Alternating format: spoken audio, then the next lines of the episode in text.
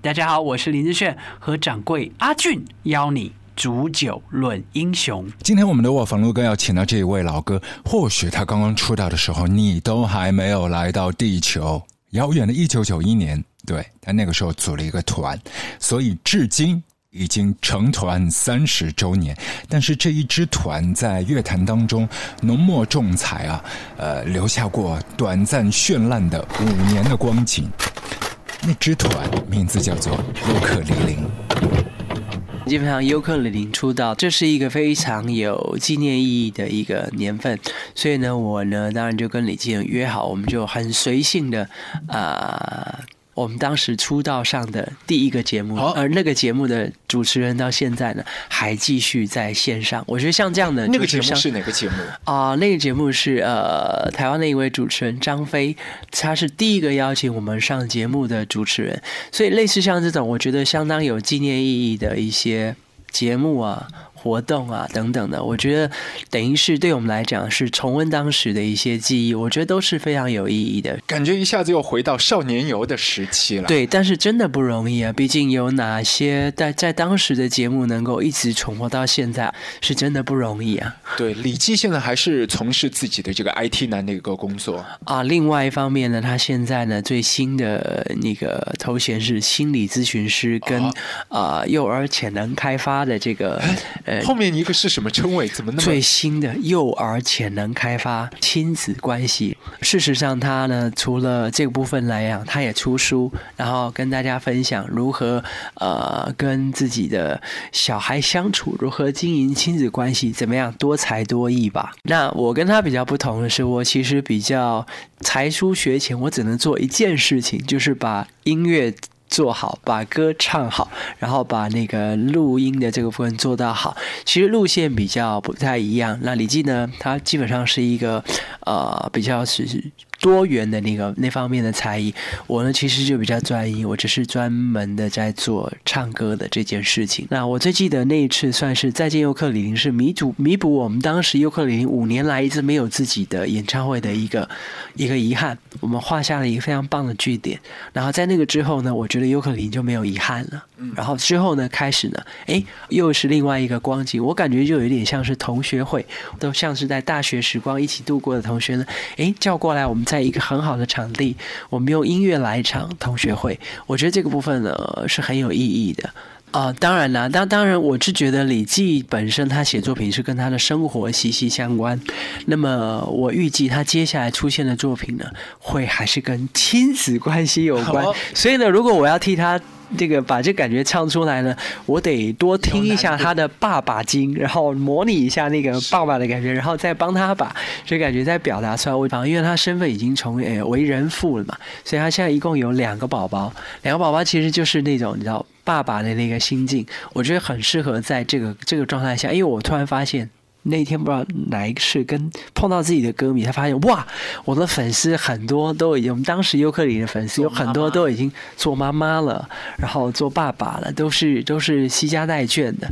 我觉得这个时候其实跟着我们成长的过程呢，应该更能够体现出他们的感觉。而且你和里面的一些歌迷朋友互动都不错，就比如说上次那个鼻窦炎做手术的这个主刀的医生也，医生，没想到我的那个歌迷当中人才济济啊，有那种非常厉害的医生啊，尤其又肯负责任。他说开不好，他要负责养我一辈子。你去哪找这么好的医生呢？我见过三个医生，其中有两个医生不肯负这个责任，我就知道，因为因为他们的言行就就就反而更，因为因为想说他们怕会有这个状。况发生反而更加引起我的那个坎坷，好像真的会怎么样？后来呢？当然，我觉得上天总在对的时候派下一天使，给对的人给我。像我之前十七岁碰到第一个音乐老师，他开启了我音乐的门。后来碰到韩老师、李记等等等等，在音乐上很多很多詹兆元等等很多很多朋友，很多很多歌迷，鼻窦炎所苦的那个状态下，他又派了一位医生下来给我。这位医生正好是我的歌迷。然后同时也打包票，如果他没有开好的话，他要负责养我一辈子。我当然就放心的把让自己躺平进了手术室，当然还好。出来的感觉是不错的，不过在那个过程中，六个月不能唱歌的过程其实是蛮坎坷的。但现在回顾来，当时所受的一切不确定感、不安全感，然后呃手术之间所承受的这些痛苦，现在看来都是值得的，因为我觉得呈现了一个全新的我自己。对，我觉得对那个医生来说，自己的这个压力也是特别大，尤其是给偶像做手术嘛。就对对对，平常的一些病人来看病的话，可能会有一个平常心在，然后在你这里就会有很多的一些包袱了。基本上我们两个人在手术上基本上都是满头大汗。嗯我呢是少量的麻醉，只做少量麻醉，不做全身麻醉，是痛的满身大汗。但医生本身呢是非常谨慎的，我真的非常佩服他，在我的歌声的 环绕的音响状况之。之下呢，呃，也是开的非常谨慎。我也看到他开的满身大汗，以致我们必须要进出手术室两次才可以完成这个手术。做手术的时候真的有播你的唱片？有，真的就在旁边，我就很清醒的听到我自己的歌。那个时候听的是哪首歌啊？那时候他是从他很有趣，嗯，因为时间很长，没有没有没有，他就是请他一直。一路从尤克林的第一章、第二章、第三章、第四章、第五章一路这样播下来，就是为了证明他从一九九一年就开始听我的歌啦。嗯哎呀，不错不错，对大的一个收获了。对对对，我觉得真的是非常谢谢他。也有一个我觉得非常棒的一位粉丝，因为残缺啊是他的创作。那当然歌迷写的，对歌迷写的。那历来其实应该我们呃，比如说歌迷写歌给歌手，基本上这个这个桥段其实不太陌生。一定都会有这些作品，我偶尔也会收到。但是呢，呃，这这一首歌呢，却是在整个这个过程当中，我相当喜欢的一个作品。我我听到的时候，我就非常的开心。哇，呃，整个旋律的编排完全不落俗套，它接近就是已经是非常专业的这个等级。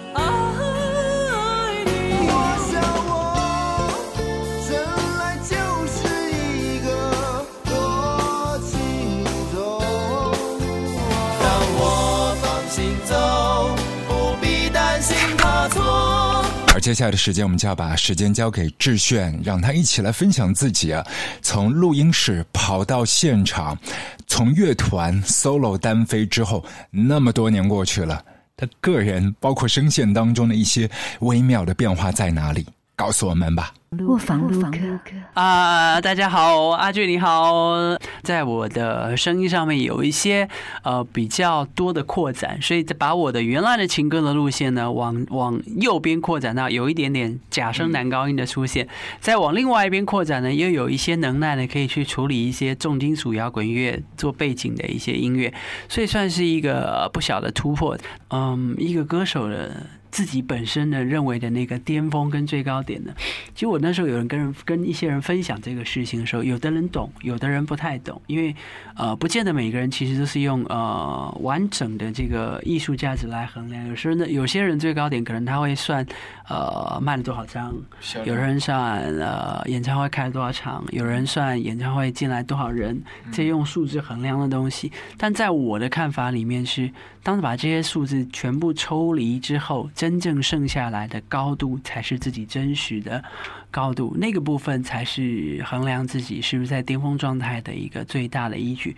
这点受到我父亲的影响非常大，因为他曾经跟我说过一句话，让我呃豁然开朗，不再去拘泥于数字的计算，而是在于呃完整的艺术成就上面的一个呃实践。我自己曾经也年少轻狂啊，一直到跟我的父亲讲了一些我的呃什么时候卖过多少，卖过多少张。其实这是一种到后来慢慢的呃经过他的教导，我觉得慢慢的会会用不同的方式来看待音乐。我父亲也是个爱乐者，在我小时候四岁的时候，他就已经在玩黑胶唱片，所以所以那个时候，其实我自己在在他面前讲一些数字的时候，突然间他有一天找我去，他就说，呃，放了一张专辑给我听，哪张？一样也是困，你就知道我们喜欢的东西很像。对他觉得，他说你拿了这些数字，每天如果偶尔不停的，有时候会去回味，有时候会去讲，但是说到底，你能唱得过他吗？那那时候我就醒过来，他就告诉我说，其实你嘴巴讲的这些东西，呃，张数，你接一个广告多少钱等等，就是不过是人家拿来垫在你脚底下，让你站上去看起来比较高而已。那事实上，你真正高度是什么呢？你得想想，这些抽掉之后，你剩什么？哇！我那时候那时候听完，对，那时候听完，其实对我的影响非常大。我之所以其实到后期会把握时间，把自己最好的东西毫不保留的，时间到了我就做，而没有去想，呃，这样做会被卖的。最大的原因其实是在于他的那个那个状况下点醒我，因为我觉得，嗯。人是会老的，即使你的技术跟感情到达一个一定的高度，但是呢，呃，体力是会反转。如果你不把握在体力最好的黄金，教他做一些你该做的事情的话，将来一定后悔。这是我父亲跟我说的。因为我其实，在录音室录专辑已经好一阵子了。那在录音室上面的精致度呢？我觉得在《原声之旅》的那一张专辑里面，已经达到了一个，我觉得应该算是是到顶了。所以之后怎么样的要去找新的一个方呃方向来去增进自己的歌艺呢？那我等于是要追求的是一个录音室等级的现场，而不是演唱会的现场，这是一个比较不一样的一个概念。所以呢，就在一个呃。摄影影棚也，我觉得是那个音场比较好的摄影棚里面的，就做了乐手。啊的设定，还有跟那个电视台合作，包括那个导演、镜头各方面，等于说声音跟影像呢，都要求在资深的 DJ 和观众的面前彻底的公开。有有一些挑战，加上一些这个玩的一些元素。对，所以有很多人讲是对自己苛刻，但是在整个过程当中，我感受到的其实是在音乐上的一种享受。那我也非常感谢，其实整个过程当中，电视台跟我合作的电视台有理想，然后。跟我合作的乐手有热情，他们愿意，因为一般来讲，很多乐手进录音室，他们就会。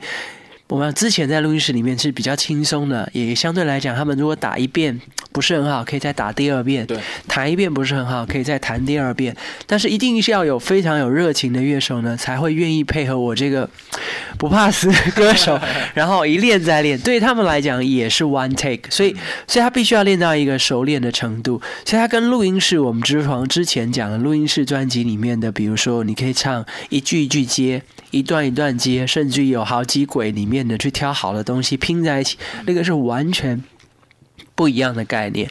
所以这个 one take 的部分来讲，因为我又要求影音同步，包括连导演，包括连摄影师 camera man，所有人都是个考验。但大家在这个过程当中。都玩得很过瘾，这里面确实也产生了很多我们从录音室里面像生产线那样的一个一个录的那个感觉达不到的另外一种火花。对，这火花真的是最根本的一个基础，就是彼此的一个信任和一个赏识。如果说哎，我不相信他可以唱好，然后我在那边弹也不会弹的特别好。对，或者是我不相信你会你会弹的很完美。像这种东西，完全就是对彼此之间的信任。我们把所有的一切都交给对方，哎，感觉上好像有托付。终身的感觉，对，其实有的时候就是挑战这样一个高难度啊。就当你这一次的一个规划又抵达另外的一个顶峰，又开始独孤求败，我觉得那也是一个非常奇怪的一个位置。就是有一些音乐家会觉得，我好像所有的一些挑战都已经过了。那个时候，我会觉得我在做另外的一种尝试的时候，可能达不到这个地步，我宁可就不要去做。如果说现在你已经是玩到另外的一个巅峰了，接下来怎么办？我了解华语乐坛有非常多优秀的实力派的歌者，其实我相信有不少人都有能力做这件事情。我就是希望能够为在这个华语流行乐坛内开开辟出一块土地，这块田地呢是特别的，只有有实力的人才能玩得起。那这个部分来讲，我其实期待的他，我不是唯一的一个，我也不希望我自己是 ending 后面就没有人，因为我相信我也了解有很多人有这个实力，那只是说。如果我要去推广这个概念，去说服很多其他的歌手说我们可以来这样子做的话，哎，我就不能站着说话不腰疼，我得自己弄出一张来，然后去证明说这个事情是可以做到的。呃，即使是在西洋乐坛，我们在九零年代的时候很喜欢的 MTV Unplugged 这么精致的东西，我认为华语乐坛应该有另外一个词汇可以做到那个东西。那我觉得这样才能够促进这个乐坛的良性互动跟呃交流，呈现出一个截然不同的这个这个领域。啊，如果在这个领域呢，我们能够茁壮到我们可以养出一批一大笔乐迷的话，我认为华语流行乐坛。会更多元啊，更精彩，而不会是只有我们我们现在的那个状况，就是有很多人其实是用眼睛在听歌，而不是用耳朵在听歌。我希望呈现的是是这样的东西。对，耳朵的这个功能不能够继续退化下去啊。对，没错。但最希望的是，很快的我们可以看到华语流行乐坛有非常多很优秀的歌手。怎么说呢？在当时，其实我那时候只是想说，我多。多花一点啊费用做一个多轨录音，当时的想法只是说录一个东西给自己做纪念，哪里会晓得那天的那个乐手状态神勇，然后整个录音过程呢没有任何破绽，那么不小心在偶然的状态下就出现了那个 one take，所以后来呢，同时也帮助我入围了呃金曲奖的最佳男歌手。我在那个时候就开始想，在当下的那个时空背景下，这个出现是偶然。真的是偶然。那么将来我是不是有那个能力？啊，到某一个点的时候，我可以把这个偶然变成必然，也就是我能不能做到说我想做就可以做到？但是中间你看花花了多少时间，所以并不是大家想象中啊，好简单哦，四个小时就弄完一张专辑。其实不然，他他之前的呃累积催生的过程，包括自己唱功的这方面，能够要准备好，稳定度要达到将近百分之，我不敢说百分之百了，但是至少几乎到达百分之九十以上。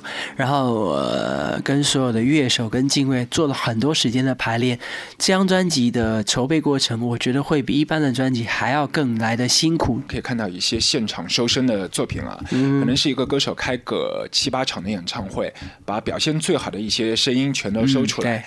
即便是这样，里面还有走音，还有破音，还有一些唱虚调的部分。可是你觉得直接可以一次过？我没有那么的 嚣张，我是觉得说。在这上面，其实用心的，呃，它它纯粹是一个理念的实践了。我我的想法是说，如果有有，就我其实是用一个侍奉的角度来面对我喜欢的歌曲。啊，我对于歌曲来讲，我是用照顾的角度来去想。如果你能够一次。很真实的把它完成，唱好一首歌曲，从呃细节到各方面照顾好一首歌的话，你才算是就我的意义上来，你才算真正拥有而且拥抱了这首歌曲。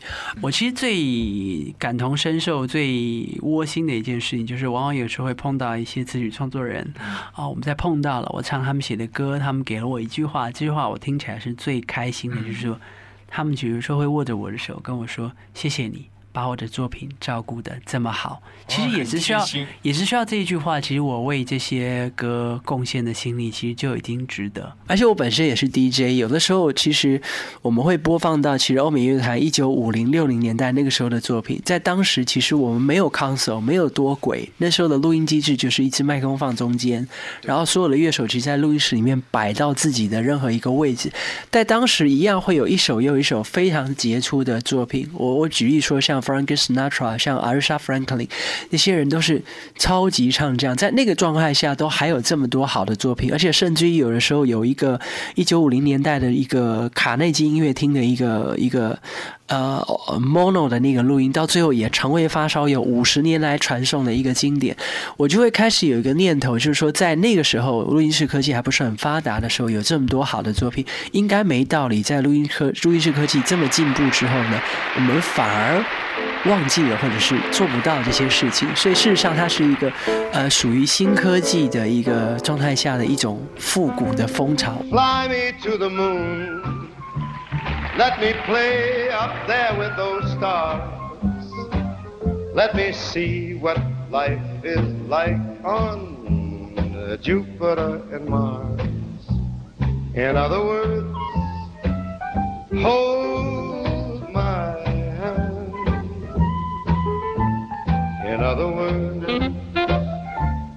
darling, kiss me.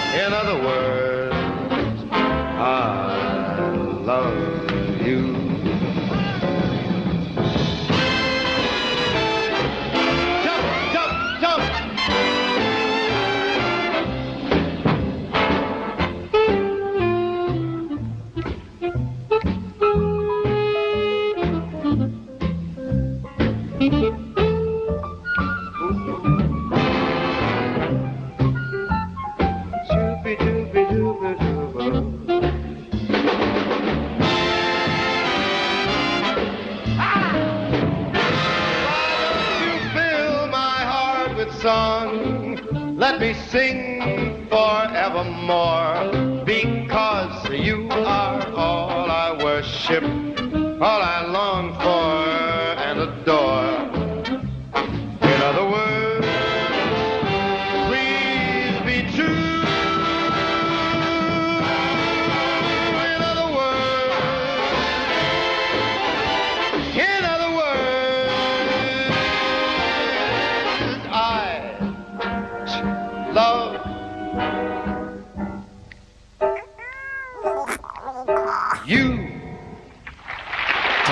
前在六零年代、七零年代可能是多轨，就两轨，是两轨并一左轨，然后右再不断的并并并，就是一轨一轨录。嗯现在就是你可以分块去录好几个，然后其中的一轨你可以去不断的修。对，甚至于电脑还能够把你唱走音的部分弄到，但是但是这样部分如果越来越发达，其实那歌手这边呢，如果因为这个机制的发达而让我们唱歌的这个部分呢开始变得，哎，如果是啊、慢慢的，我我我认为应该标准应该是一样的。那录音室科技发达，应该是在同样的一个基础上，我们能做到更好。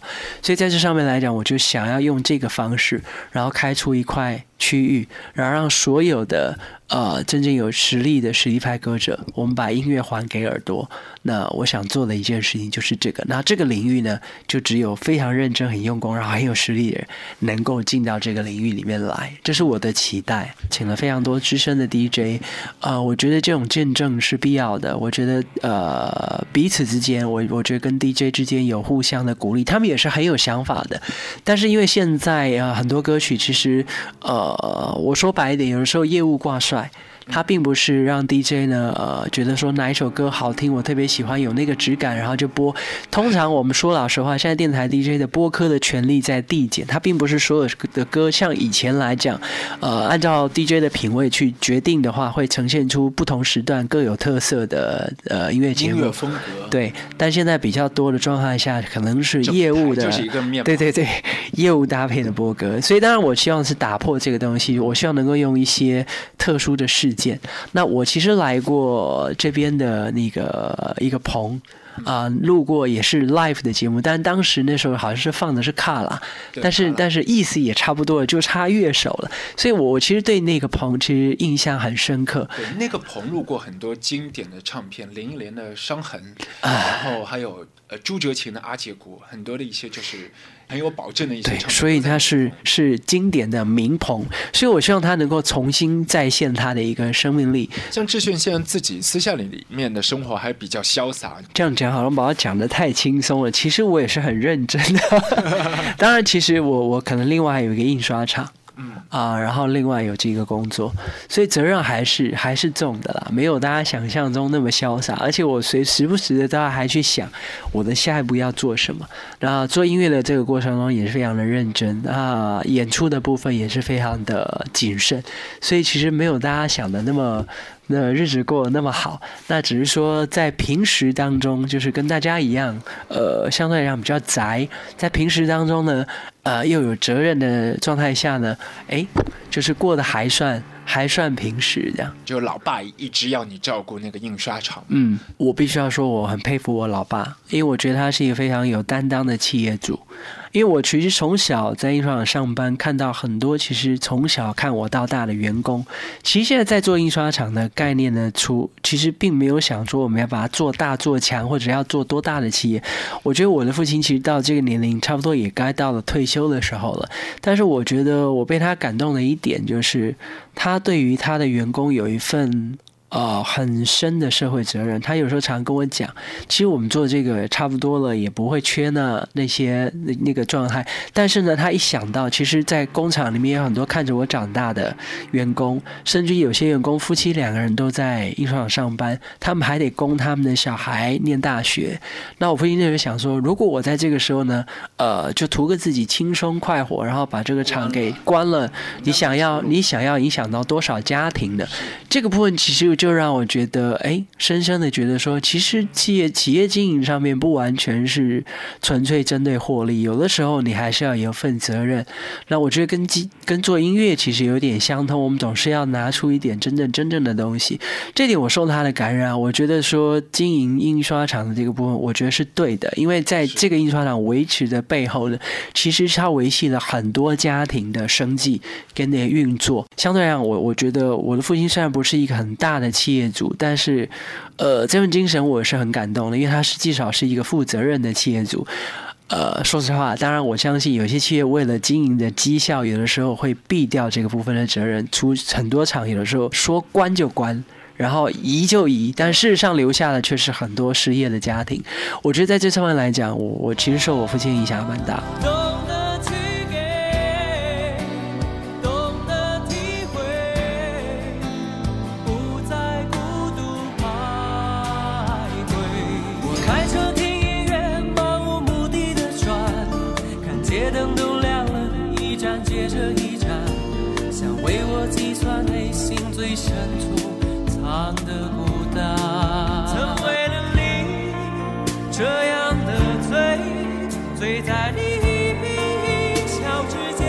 那我是蛮希望，就是大家喜欢我们的音乐。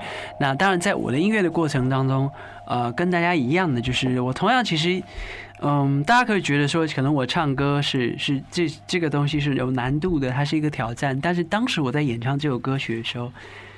词曲创作人何尝不是对我的挑战？当我在演唱的时候，在看到这些怎么样能够把这些从那个纸上面的这些音符幻化成真实，大家可以听到的音乐的过这过程当中，我跟大家一样，也吃了不少苦头，下了不少功夫。但在这个过程当中，也接受挑战而跨越的过程当中，就可以感觉到自己一步一步的在进步。所以呢，这些很大方的可以跟大家分享，其实练林志炫的歌呢，唱功是会进步的。就跟我面对这么多写歌给我的词曲创作人意思是一样的，此起彼落的单身情歌啊。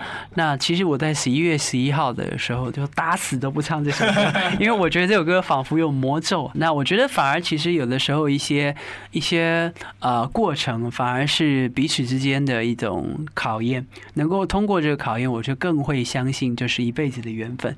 那因为这种相信，因为这种磁铁之间的互相吸引，包括信任啊，也包括了。自信就是相信自己跟对方一定是可以啊走过来，然后能够拥有这美好的爱情。也是因为这样的试炼，其实我绝对相信，相信我的人最终会得到最终的幸福。呃，有的时候我们会被一些词曲深深的打动。那我们其实，在人生当中都会有一些缘分，尤其在爱情里面，我自己常会觉得，爱情里面呢，不过就是四种状况，你在。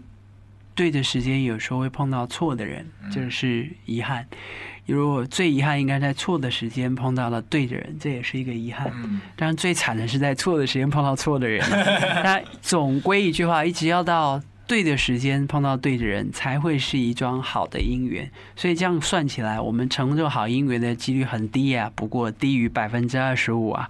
所以在这个过程当中，有缘分能够不珍惜吗？所以经常会有这样的错过的状态发生。于是呢，可能就会是很多是这种不是在对的时间遇见的人这样的遗憾，但也没有关系。但是我常就会跟自己讲，有时候当下我们。啊，不能跟对方在一起，也许是我们努力不够，而在他身边的那个人呢，已经比你努力的更多了。所以，我们只能给予祝福，而不能去迫害他，不能用啊不正当的手段去拦截别人或什么。因为我觉得心态要正常，然后心地要善良，手段要正当正当。碰到这样的状况下呢，我们就只能默默的给予祝福。其实真的就是缘分。然后，我觉得在过程当中，就是找最适合你的，而不。是去找最好的。那当然呢，我觉得感情的过程中就像是两块吸铁，你一定要是自己把对方吸引过来，而不是拿绳子啊、拿什么去把人家捆过来。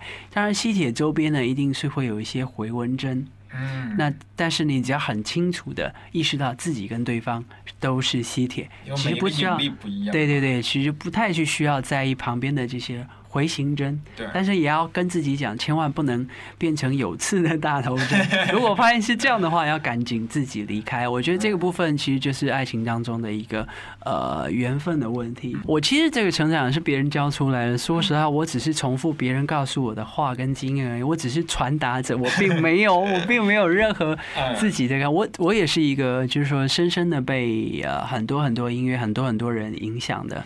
的一个人，就像呃，又来讲一讲一首 Freddie Mercury 的让我感动的歌曲。其实，在他后期身体不好的时候，即将要大概离开人世之前的几年，我听到一首歌，真是感动的鸡皮疙瘩都起来了。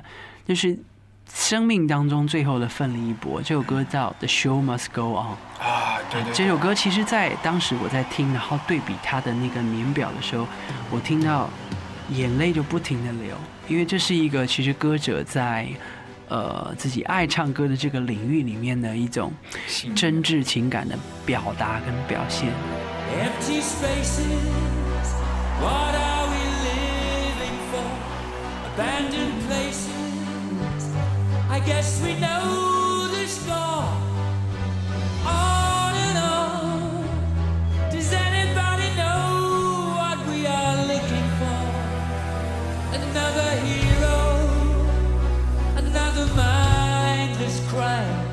Behind the curtain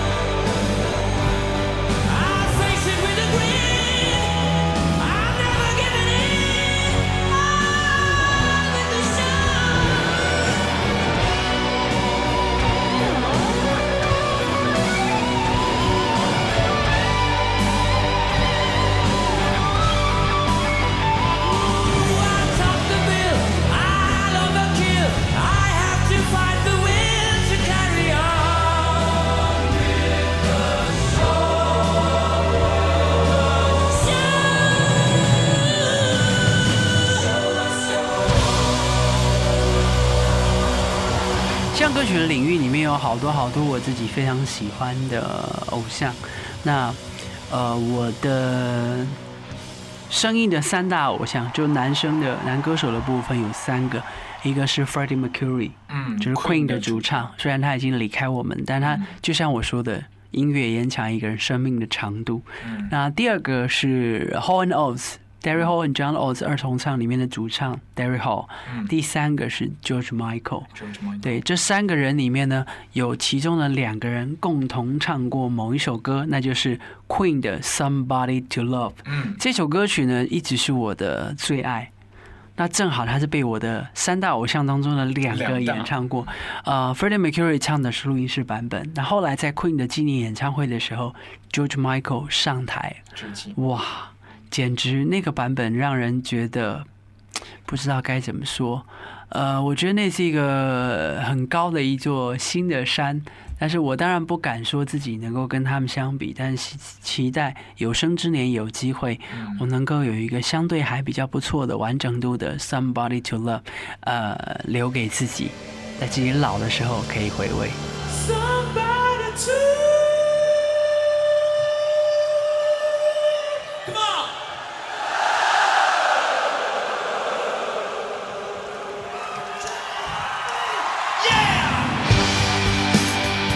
其实也是很喜欢那 Air Supply，对没错之前就是有和动力火车翻唱的那 Goodbye 嘛 Goodbye，爱上你不如爱上海。又是有翻唱另外一首难度很高的歌曲。哦，这首《Making Love Out of Nothing at All》，其实，在当初我们在呃选择翻唱歌的时候，那时候跟志玲还有啊、嗯他们在讨论的时候，呃，球星他们在讨论的时候，啊，曾经讨论过不少歌曲，有的是有有讨论过《Goodbye》，也有讨论过这首《Making Love Out of Nothing at All》。嗯我们甚至于甚至于有有想要同时翻唱翻唱这首首歌，但是因为这首歌因为歌词太密，又全部在高音区，而且中文歌词要填这么密，要找出这么多的字，然后填的有意义，其实不是一件容易的事情。嗯那相对来讲，后来我们就选择了就是跟大家比较亲近的一首，像《Goodbye》这首歌曲，它的词义比较容易，中文词比较容易填进去，然后整个架构比较像国语歌，然后其实填出来的效果也会比较唯美。